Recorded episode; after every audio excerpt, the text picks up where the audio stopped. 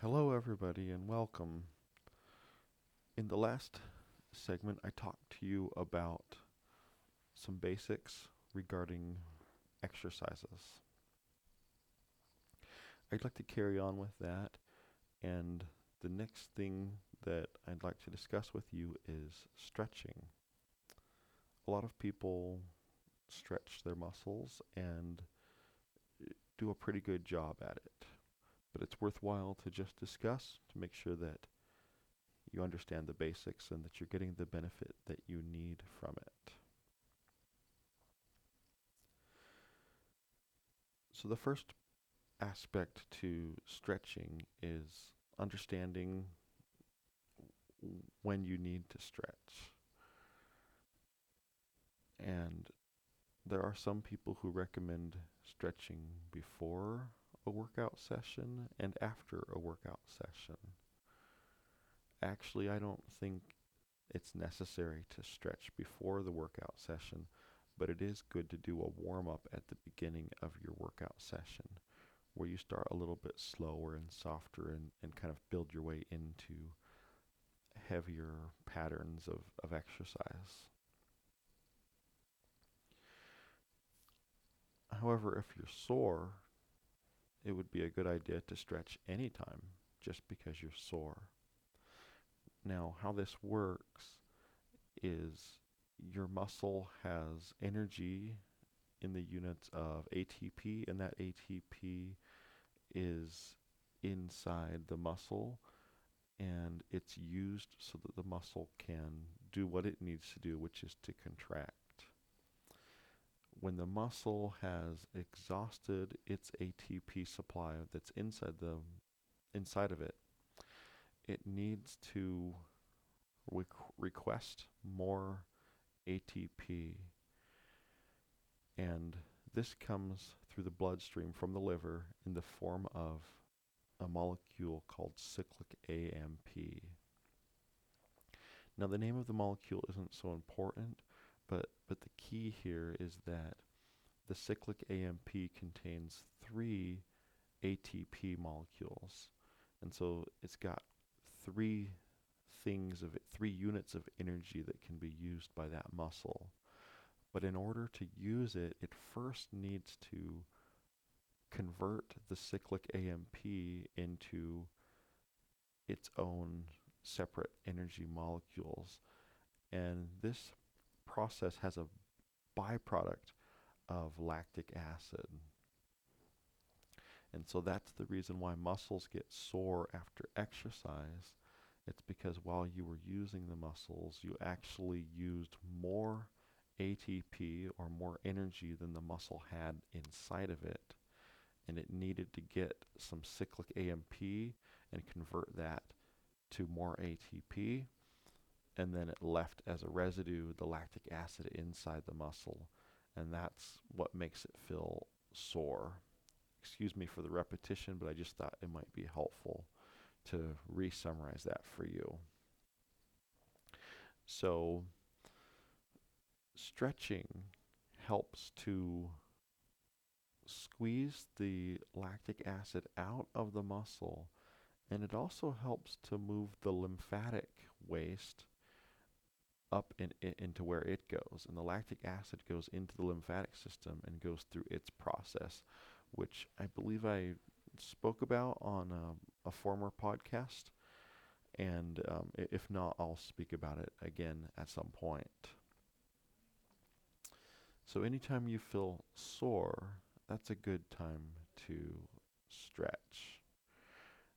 And let me explain to you the best way to stretch by first telling you what not to do. There are some people who jolt and and they have these short abrupt vibrations as they're trying to stretch and stretch and stretch and stretch. And this form of stretching actually does have its purpose, but for general physical fitness, it's not the right thing to do because it could compromise the tendons and ligaments instead of just stretching the muscle, which is what you were intending to do. And so you don't really want to compromise your tendons and ligaments. They, they don't really need to be um, stretched or torn or anything like that, which may happen. So, in order to stretch your muscle, what you will do is you will move it in the opposite direction that it generally moves when it does its work. And you will do it slowly and you will do it until you feel maybe slight discomfort or just that feeling that you get when you stretch. And then you're going to hold it like that for at least 20, maybe 30 seconds, maybe even a little bit longer. And another thing that you want to be aware of is that there are multiple stretches that you can perform for the same muscle just by changing the angle or changing the, the degree of the stretch. And so you'll want to do that in order to get as much of that lactic acid out. There are people who do a lot of exercising and they don't stretch at all. And uh, that's okay, but what it causes is it causes a lot of rigidity within within your body, a lot of stiffness and tightness over time if you don't stretch and you continue to just always work those muscles hard. And so it really is a good idea to make it a habit of stretching after you exercise or at least anytime you feel sore. So there's one other aspect to stretching that I wanted to discuss with you. And for those who may not know, I am an Egoscue certified postural alignment therapist. And that technique involves a lot of stretching in order to stabilize the position of the joints in space while you're holding your normal posture in order to relieve pain and wear and tear on your joints. And so that's the whole purpose of the Egoscue postural alignment system. And so if you have imbalances in your posture, which I discussed in the last segment, then there are going to be some stretches that you'll want to do. And I'll I will explain a little bit of that here right now. And another thing that you can do is you can find an Egoscue certified postural alignment therapist who can assess your posture and give you recommendations. And another thing that you can do is search the internet to find some of the exercises and some of the videos which people have made that describe how to do them, including uh, both stretches and exercises. And then an, the last thing that you can do if you're interested in Egoscue is you can check out the Patch Fitness program. The Patch Fitness program, which I believe to be a superior exercise program. The only issue is that there's a strong probability that you will do the exercises incorrectly. And this is just because it's so common and natural for people to make these movements in the wrong way. But since we're talking about this right now, let me just give you some key considerations that will help to ensure that you do it correctly the first thing that people have the tendency to do wrong is that their toes are flared out a little bit or maybe a lot. And while you're doing most of these exercises, you want your feet to be shoulder width apart and you want them to be perfectly parallel which is actually going to feel to you like it's pigeon toed. And the truth is, it can be just a little bit pigeon toed and it will still be okay. So as you're performing your calf stretches or as you're doing any of the Egoscue exercises or as you're doing the patch fitness program, you want to make sure that that your toes don't flare out, that they actually maybe even go slightly to the pigeon toed. And in in order to be to be certain that you're correct about this, you actually are going to need to discount your own feelings on the matter and use something objective. Take a picture and and then use some kind of geometric device to determine are these two lines parallel or or have somebody that can give you very objective information tell you are my feet actually parallel? And and if you ensure that it will give you the balanced type of exercise and the balanced type of stretch that you actually need so that you can avoid pain in your legs and your hips and it actually works its way up the back too by having the, these um, imbalances. So that's point one and then point two has to do a lot with the upper body people have an incredibly strong tendency to overuse their upper portion of their trapezius muscles and to um, to flare their scapulae, their uh, their shoulder blades. And so, whenever you're doing an exercise, you need to ensure that your shoulder blades are down low, as low as they can go, that they're pulled back so that they're parallel to one another and close to one another. And also that there's not tension in your trapezius muscles, which is um, it, it's it's a big muscle that goes from the side of your neck to the top of your shoulder.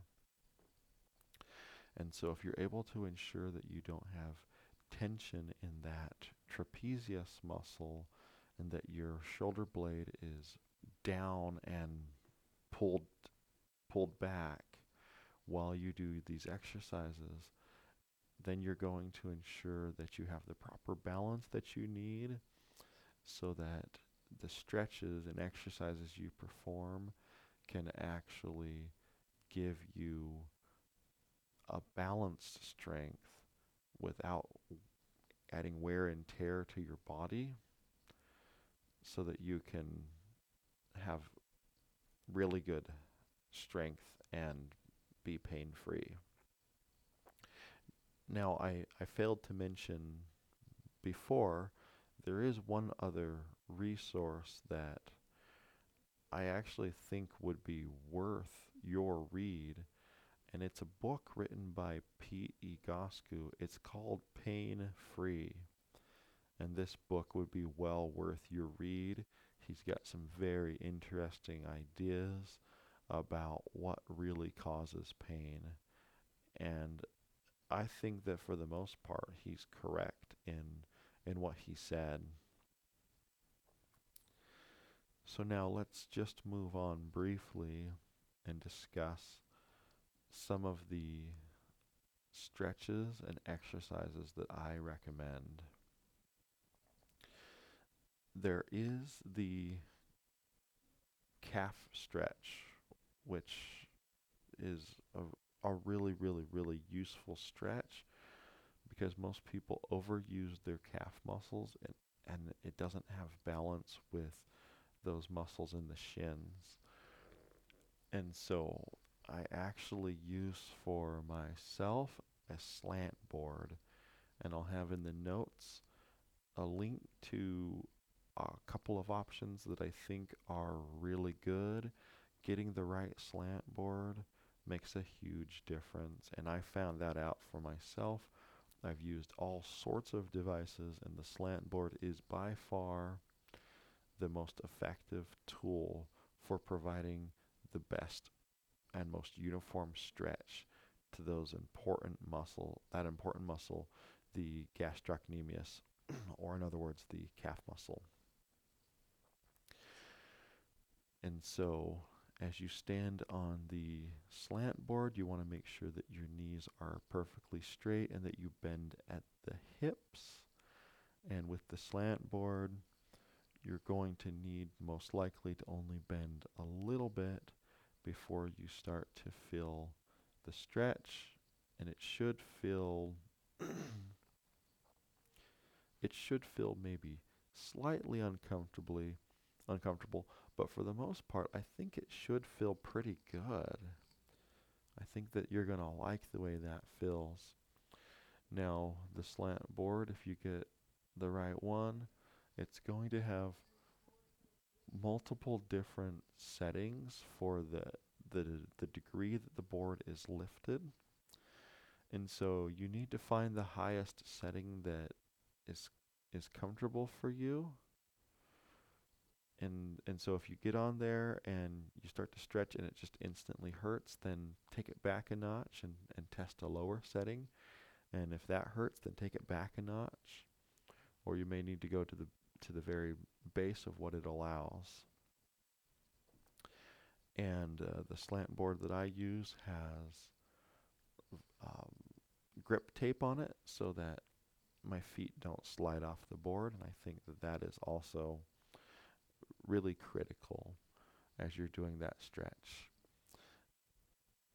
And then there's there's other stretches you can use for your pectoralis muscles and your and your biceps and and your triceps and, and so forth. These these stretches are are commonly known and so if you don't know about them, I recommend that you um, just ask somebody or do some research. For the most part, I, I think that people are doing those stretches uh, correctly, assuming that they're not jumping, that they're holding the, the that they're getting to the right tension and then holding it steady.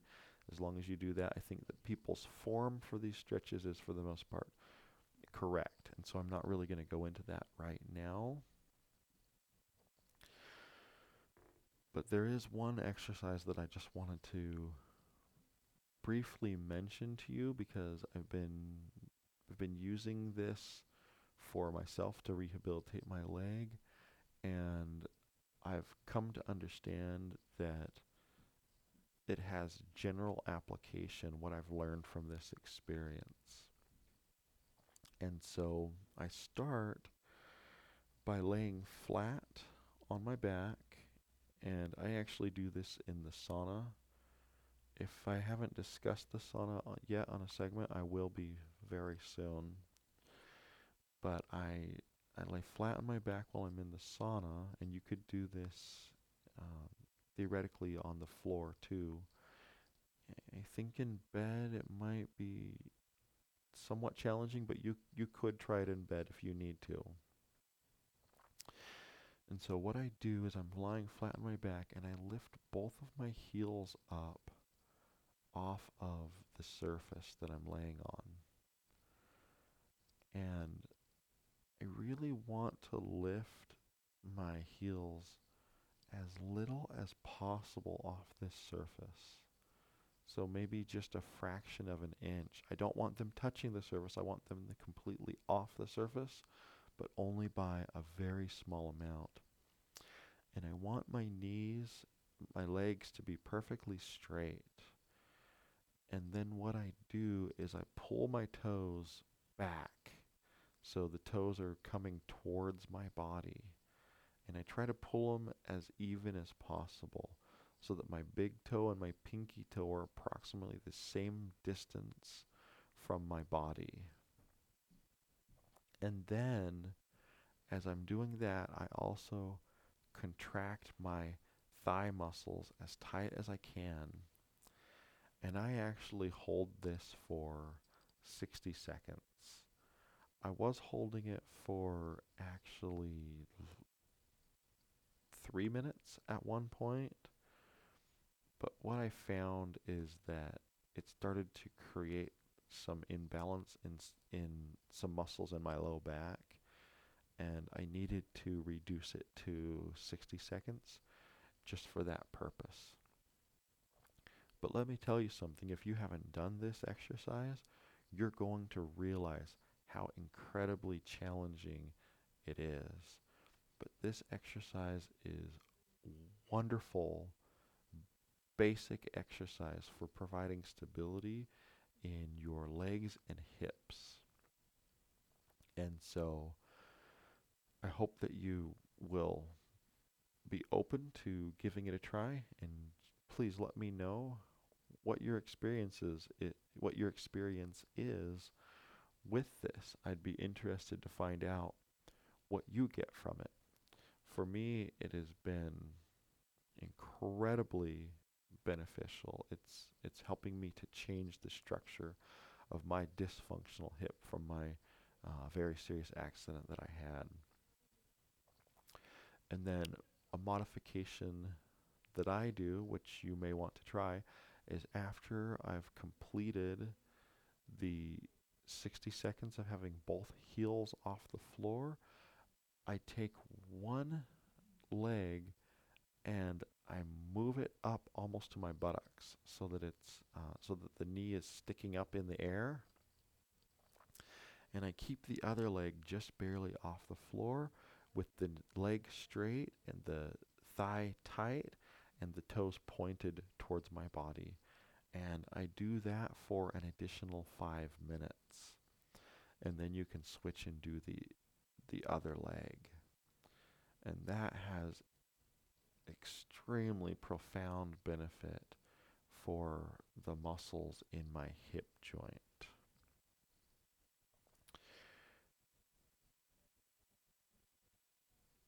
Well, there, there's more to my exercise routine that I do, but I'll have to tell you about that later on because my time's up. And I hope you enjoyed. Please let me know how things go for you, and I will talk to you soon.